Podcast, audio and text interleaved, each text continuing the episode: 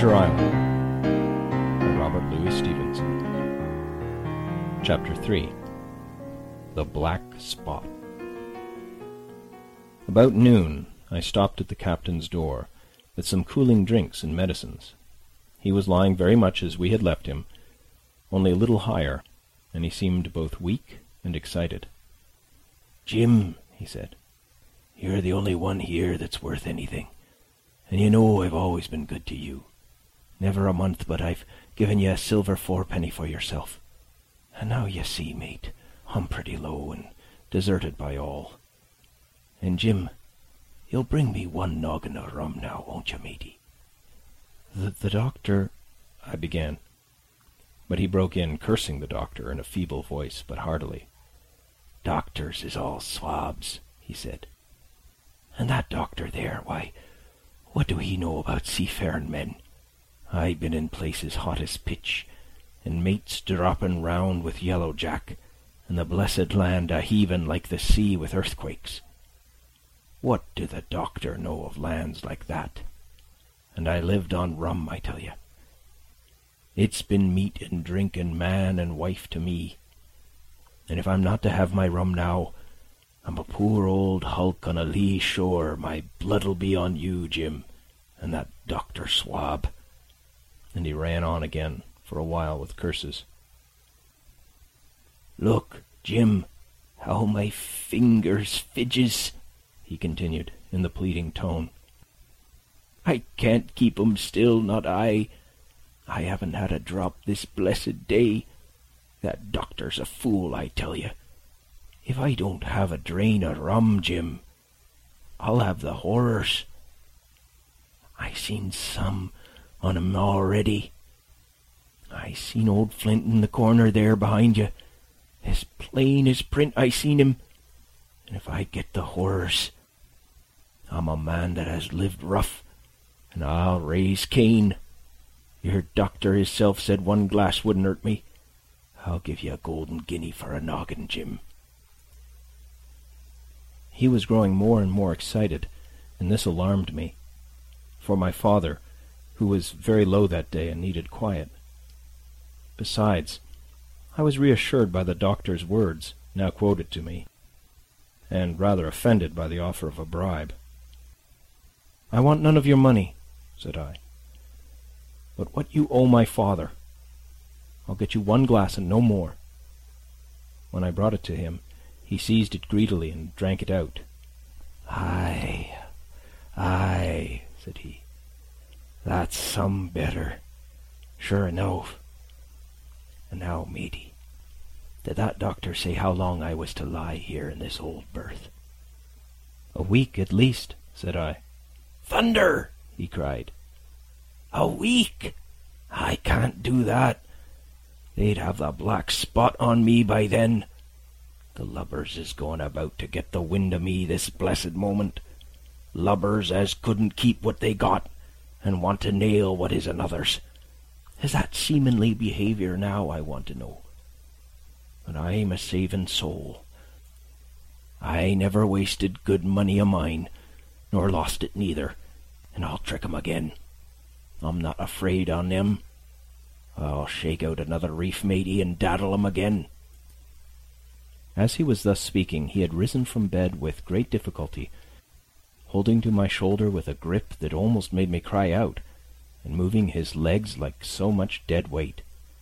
His words, spirited as they were in meaning, contrasted sadly with the weakness of the voice in which they were uttered. He paused when he had got into a sitting position on the edge.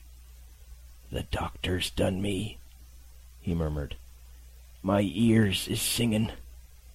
Lay me back. Before I could do much to help him, he had fallen back again to his former place, where he lay for a while silent.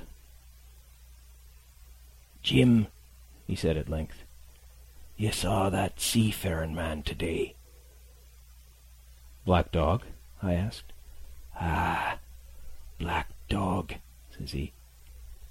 He's a bad un, but there's worse that put him on. Now, if I can't get away nohow, and they tipped me the black spot, mind you. It's my old sea chest they're after.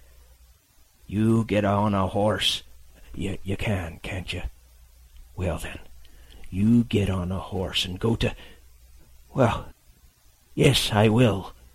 To that eternal Doctor Swab, and tell him to pipe all hands, magistrates and sich, and he'll lay 'em aboard at the Admiral Benbow, all old Flint's crew, man and boy, all on 'em that's left. I was first mate, I was. Old Flint's first mate, and I'm the only one as knows the place.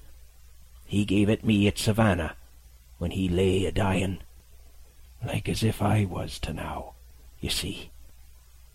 But you won't peach unless they get the black spot on me, or unless you see that black dog again, or a seafaring man with one leg. Jim, him above all. But what is the black spot, Captain? I asked. That's a summons, mate. I'll tell you if they get that. But you keep your weather eye open, Jim, and I'll share with you equals, upon my honor. He wandered a little longer, his voice growing weaker. But soon after I had given him his medicine, which he took like a child, with the remark, If ever a seaman wanted drugs, it's me, he fell at last into a heavy, swoon-like sleep, in which I left him. What I should have done had all gone well, I do not know. Probably I should have told the whole story to the doctor, for I was in mortal fear lest the captain should repent of his confessions and make an end of me. But as things fell out, my poor father died quite suddenly that evening, which put all other matters on one side.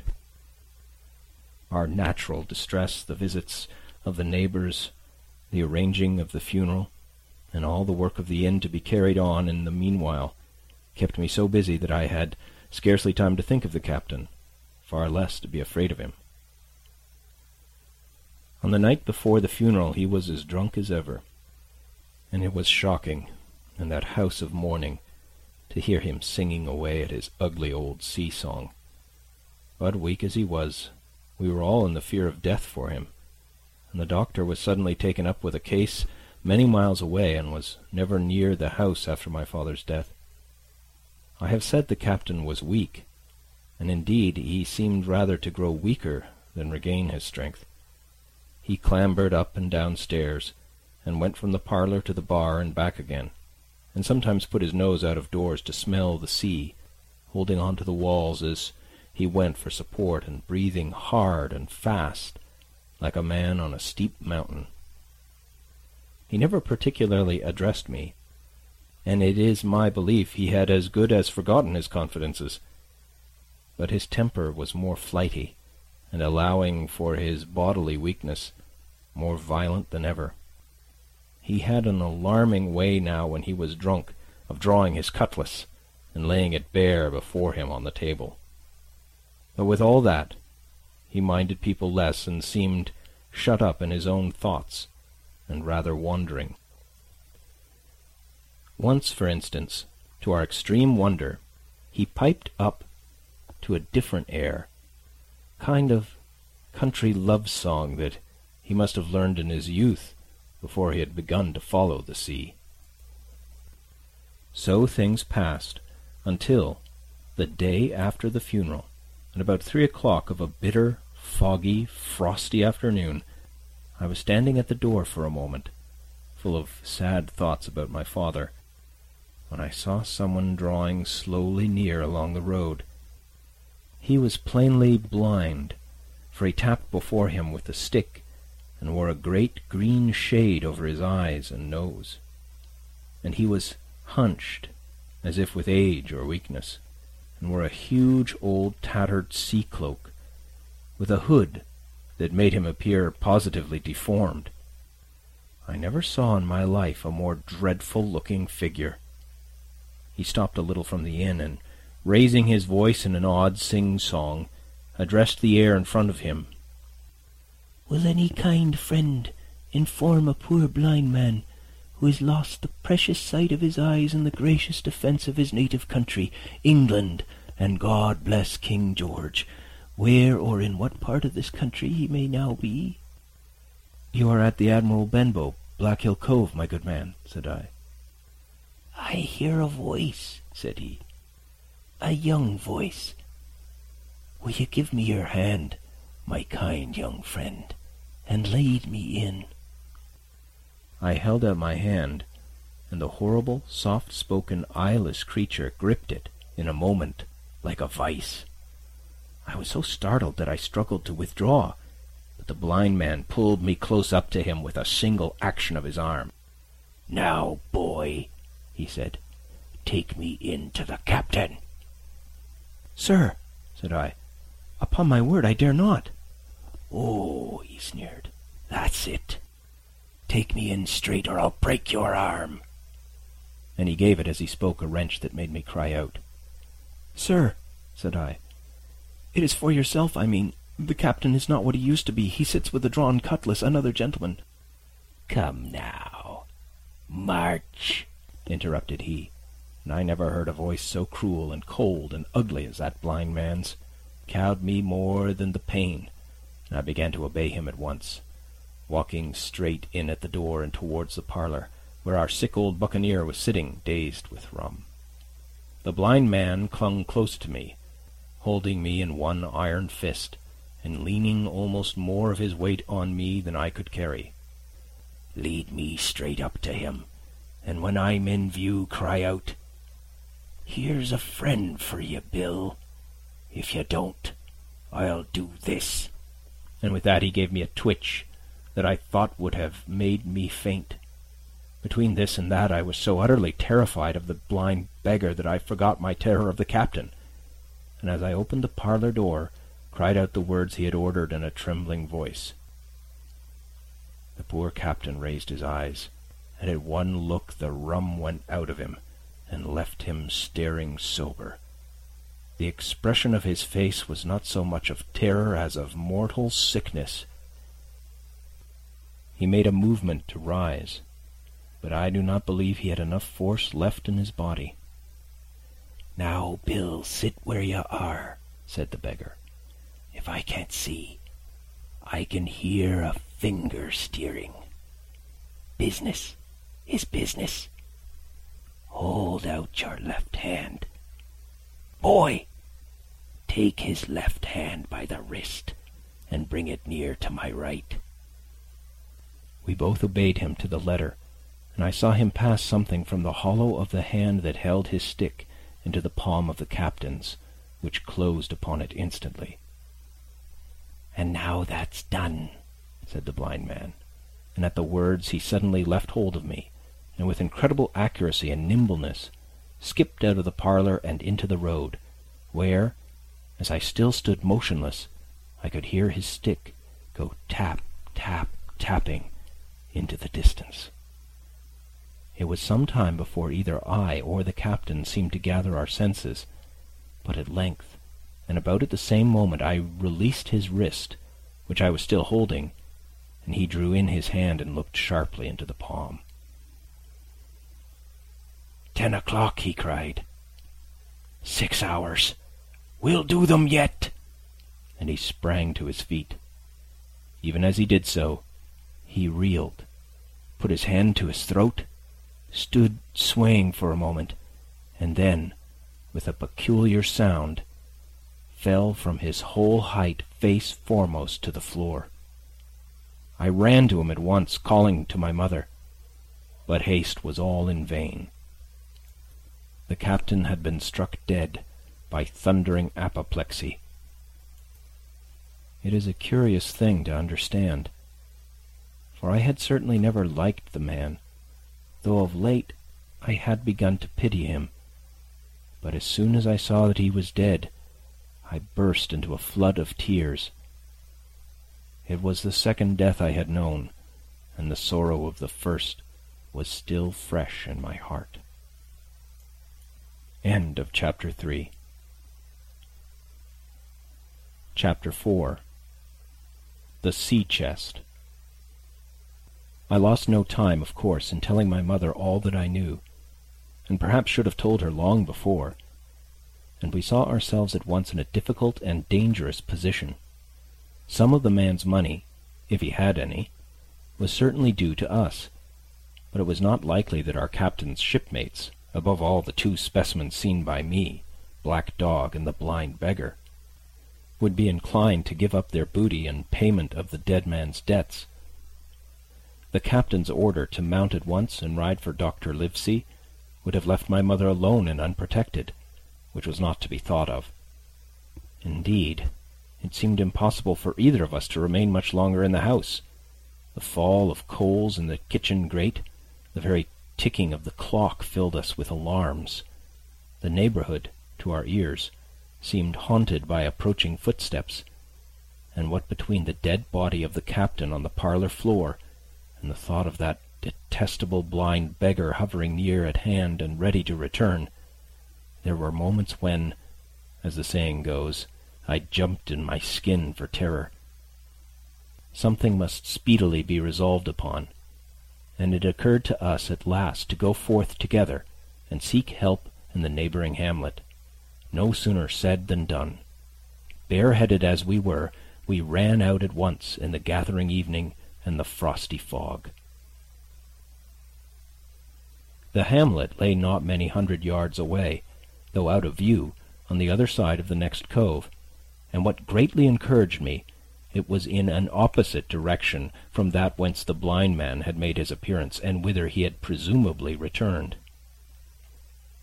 We were not many minutes on the road, though we sometimes stopped to lay hold of each other and hearken. But there was no unusual sound, nothing but the low wash of the Ripple and the croaking of the inmates of the woods. It was already candlelight when we reached the hamlet, and I shall never forget how much I was cheered to see the yellow shine in doors and windows. But that, as it proved, was the best of the help we were likely to get in that quarter, for you would have thought men have been ashamed of themselves. No soul would consent to return with us to the Admiral Benbow. The more we told of our troubles, the more man, woman, and child, they clung to the shelter of their houses. The name of Captain Flint, though it was strange to me, was well enough known to some there, and carried a great weight of terror. Some of the men who had been to field work on the far side of the Admiral Benbow remembered, besides, to have seen several strangers on the road, and taking them to be smugglers, to have bolted away and one at least had seen a little lugger in what we called Kit's Hole. For that matter, anyone who was a comrade of the captain's was enough to frighten them to death. And the short and the long of the matter was, that while we could get several who were willing enough to ride to Dr. Livesey's, which lay in another direction, not one would help us to defend the inn. They say cowardice is infectious. But then argument is, on the other hand, a great emboldener. And so, when each had said his say, my mother made them a speech. She would not, she declared, lose money that belonged to her fatherless boy. If none of the rest of you dare, she said, Jim and I dare. Back we will go, the way we came, and small thanks to you big, hulking, chicken-hearted men. We'll have that chest open, if we die for it. And I'll thank you for that bag, Mrs. Crossley, to bring back our lawful money in. Of course I said I would go with my mother, and of course they all cried out at our foolhardiness. But even then, not a man would go along with us. All they would do was to give me a loaded pistol, lest we were attacked, and to promise to have our horses ready saddled, in case we were pursued on our return, while one lad was to ride forward to the doctor's in search of armed assistance. My heart was beating finely when we two set forth in the cold night upon this dangerous venture. A full moon was beginning to rise, and peered redly through the upper edges of the fog, and this increased our haste, for it was plain, before we came forth again, that all would be as bright as day, and our departure exposed to the eyes of any watchers. We slipped along the hedges, noiseless and swift, nor did we see or hear anything to increase our terrors, till, to our relief, the door of the Admiral Benbow had closed behind us. I slipped the bolt at once, and we stood and panted for a moment in the dark, alone in the house with the dead captain's body. Then my mother got a candle in the bar, and holding each other's hands, we advanced into the parlour. He lay as we had left him, on his back, with his eyes open and one arm stretched out.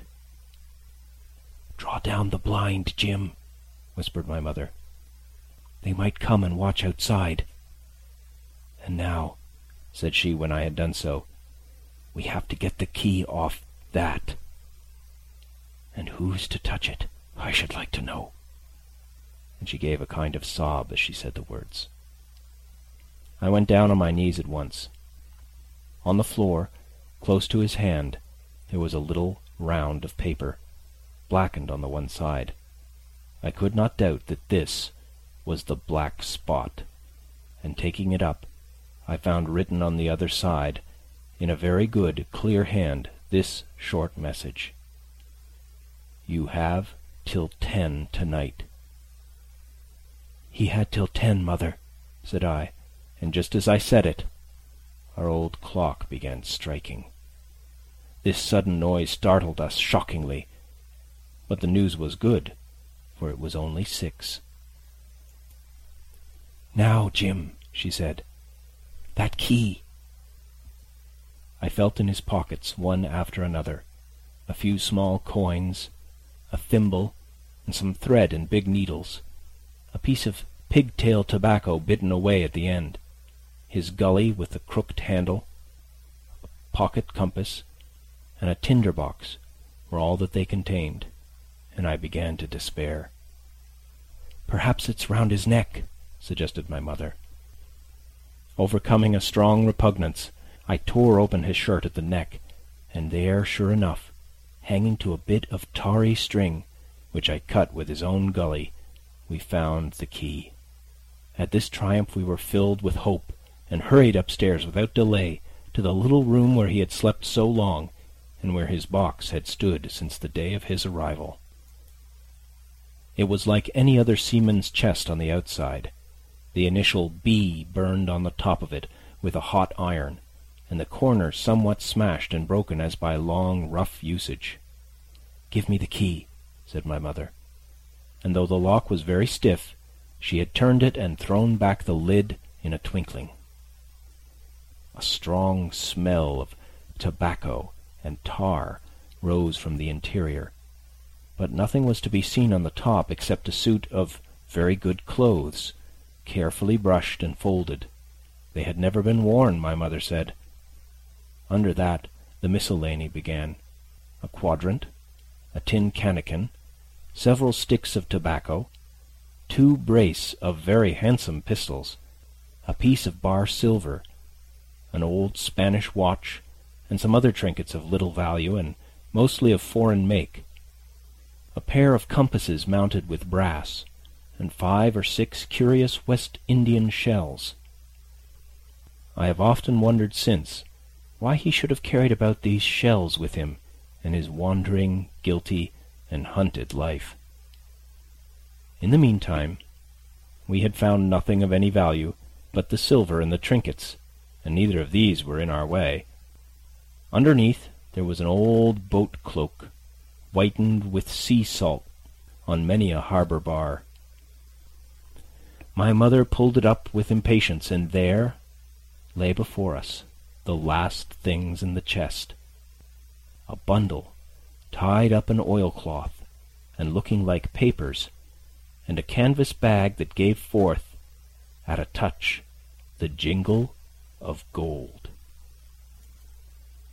"I'll show these rogues that I'm an honest woman," said my mother. "I'll have my dues, and not a farthing over. Hold Mr. Crossley's bag." And she began to count over the amount of the captain's score from the sailor's bag into the one that I was holding. It was a long, difficult business, for the coins were of all countries and sizes, doubloons and louis d'ors, and guineas, and pieces of eight, and I know not what besides all shaken together at random. The guineas, too, were about the scarcest, and it was with these only that my mother knew how to make her count. When we were about halfway through, I suddenly put my hand upon her arm, for I had heard in the silent frosty air a sound that brought my heart into my mouth, tap, tapping of the blind man's stick upon the frozen road.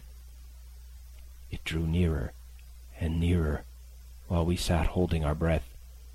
Then it struck sharp on the inn door, and then we could hear the handle being turned and the bolt rattling as the wretched being tried to enter.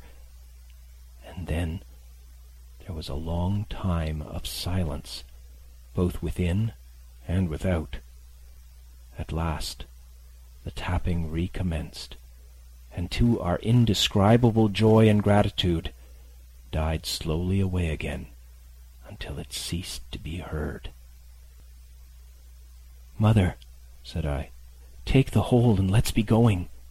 For I was sure the bolted door must have seemed suspicious and would bring the whole hornet's nest about our ears.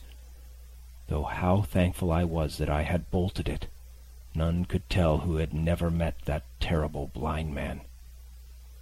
But my mother, frightened as she was, would not consent to take a fraction more than was due to her, and was obstinately unwilling to be content with less. It was not yet seven, she said, by a long way. She knew her rights, and she would have them. And she was still arguing with me when a little low whistle sounded a good way off upon the hill. That was enough, and more than enough for both of us. I'll take what I have, she said, jumping to her feet. And I'll take this to square the count, said I, picking up the oilskin packet. Next moment we were both groping downstairs, leaving the candle by the empty chest. And the next we had opened the door and were in full retreat. We had not started a moment too soon. The fog was rapidly dispersing. Already the moon shone quite clear on the high ground on either side, and it was only in the exact bottom of the dell and round the tavern door that a thin veil still hung unbroken to conceal the first steps of our escape. Far less than half-way to the hamlet, very little beyond the bottom of the hill, we must come forth into the moonlight. Nor was this all, for the sound of several footsteps running came already to our ears, and as we looked back in their direction, a light tossing to and fro and still rapidly advancing showed that one of the newcomers carried a lantern. My dear, said my mother suddenly, take the money and run on. I'm going to faint. This was certainly the end for both of us, I thought. How I cursed the cowardice of the neighbors! How I blamed my poor mother for her honesty and her greed, for her past foolhardiness and present weakness! We were just at the little bridge, by good fortune, and I helped her, tottering as she was, to the edge of the bank, where, sure enough, she gave a sigh and fell on my shoulder. I do not know how I found the strength to do it at all, and I'm afraid it was roughly done, but I managed to drag her down the bank and a little way under the arch. Farther I could not move her, for the bridge was too low to let me do more than crawl below it, so there we had to stay, my mother almost entirely exposed, and both of us within earshot of the inn. End of chapter 4.